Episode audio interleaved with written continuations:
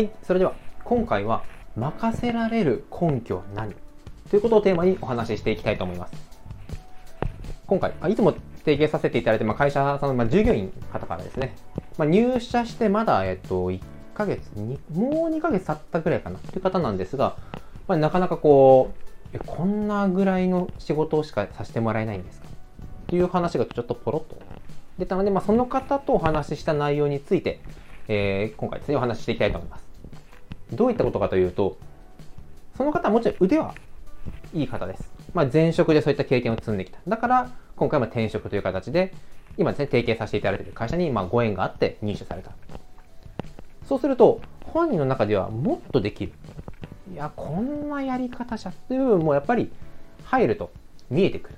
まあ、逆に言えば、自分が手を動かさずに傍観者になっている時こそ、何でも言えますよね。自分で動かないし、責任もないし、もっとこうしたらいいんじゃないか。そういうこの、まあ、正解と言いますか、まあ、正論と言いますか。でもそれって実際やってみるとうまくいかないことって多いですよね。で、その時に、自分だったらこうするのになんで任せてくれないんだ？と、この相手にもう見る目がないとか、なんか違う、思ったところと違うなっていう人に仮に思ってしまったとしたら、それはかなりもったいないなと。で、なぜがもったいないかというと、じゃあ逆に会社としてあなたをもう一任する。あなたにこれを任せたい。任せれる根拠は何？よく多いのが入社2年目、3年目になってくると仕事がだんだんこう覚えてくると。で、通常の流れ作業に関してはもう何も言わずにも自分でこう考えて手を自然と動かせれるようになる。となってくると、だんだんだんだんもっと他の仕事がしたいなとか、もっと自分に裁量権を与えてほしいと思う方が多いです。これは実際保険時代にですね、営業として会社の中に入って従業員の方とコミュニケーションを取ったりすると、多いのはやっぱり入社3年目から5年目の方が多いです。会社に不満というか、なんか段取り悪いなとか、こういうのの仕組み良くないよなっていうふうな不満というか、まあ、もう改善できることを上に報告してればいいんですけど、まあ、そこまでは、ま、どうせ言ってもというように、こうなかなか意見は出さない。でも、文句は言ってしまう。その中で、まあ、共通している点は、自分から見た話しかしていない。で、ちょっとこれはと厳しいのかもしれないですし、そこまで考えて仕事してないよという方がいらっしゃれば、まあ、そういう考え方もありますよねっていう、あくまで僕の考えの一例なんですが、任せられるぐらいの根拠を提示できているか。仕事、給料をもらって、労働を対価でお支払いする。ということであれば、この決められた業務に関してはこなしてもらう。で、それが3年目とか5年目になるキャリアを積んでいくと、もう綺麗に上手にできるようになる。それはあくまでも契約の中の話ですよね。じゃあそこで、この人をリーダーにしたい。この人を、この、もっと裁量権を与えて自由にのびのびと働いてほしい。と思わせる何かを示しているか。提供できているか。これがなくて、目の前に与えられた仕事だけを淡々とこなして上手にできるようになったかっていうと、またそれはちょっと話が違いますよね。逆に、あなた自身が、この人はちょっと違うな、信頼できるな、この人になんかいろいろ任せたいという方ってどんな人でしょうか？携帯ショップとか、まあ、家電屋さんとか、あと保険の担当の方もいらっしゃいますね。まあ、お家を建てるんであれば、まあ、そのお家の営業マンとか、この人にお任せしたいと信頼を寄せる相手っていうのはやっぱり自分が考えてた、まあ、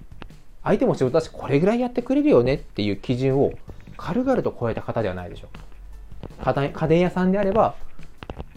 これを欲しいと言った時その性能を知ってるだけではなくてそこに付随する問題点やこの自分の家に何が合うか合わないかという部分の考え方とかも含めてアドバイスしてくれる。保険で言えば売るだけではなくて、本当に必要なのは何か。今の状況だったらいらないよねっていう断る。うちから入らなくても結構です。言えるような方。本当に知識豊富な方。そういった方々に、あ、この人にお任せしよう。この人を、だったら信用できるというになっていくと思います。仕事で、自分が役職に出世していくとか、もっとこう信頼して任せてもらえる。事細かくチェック入るんじゃなくても自分にも一任してほしいという思いがあるのであればそれを経営者の方だったり、上司の方とかが、いや、〇〇くんはもう本当に普通以上、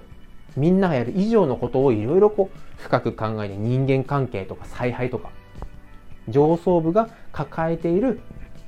一社員ではわからない問題点も含めていろいろ想像して先回りして先手打っていくここまで考えてくれる人にはもうぜひともグループ長とか、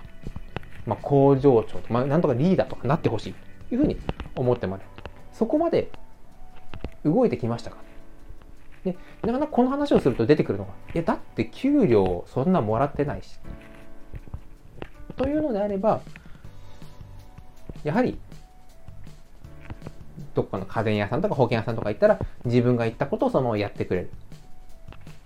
本当そその言われたことからだからやるという接客と変わらないです。あなたはそんな営業マンやセールスマンに対して営業マンもセールスマンも一緒ですね。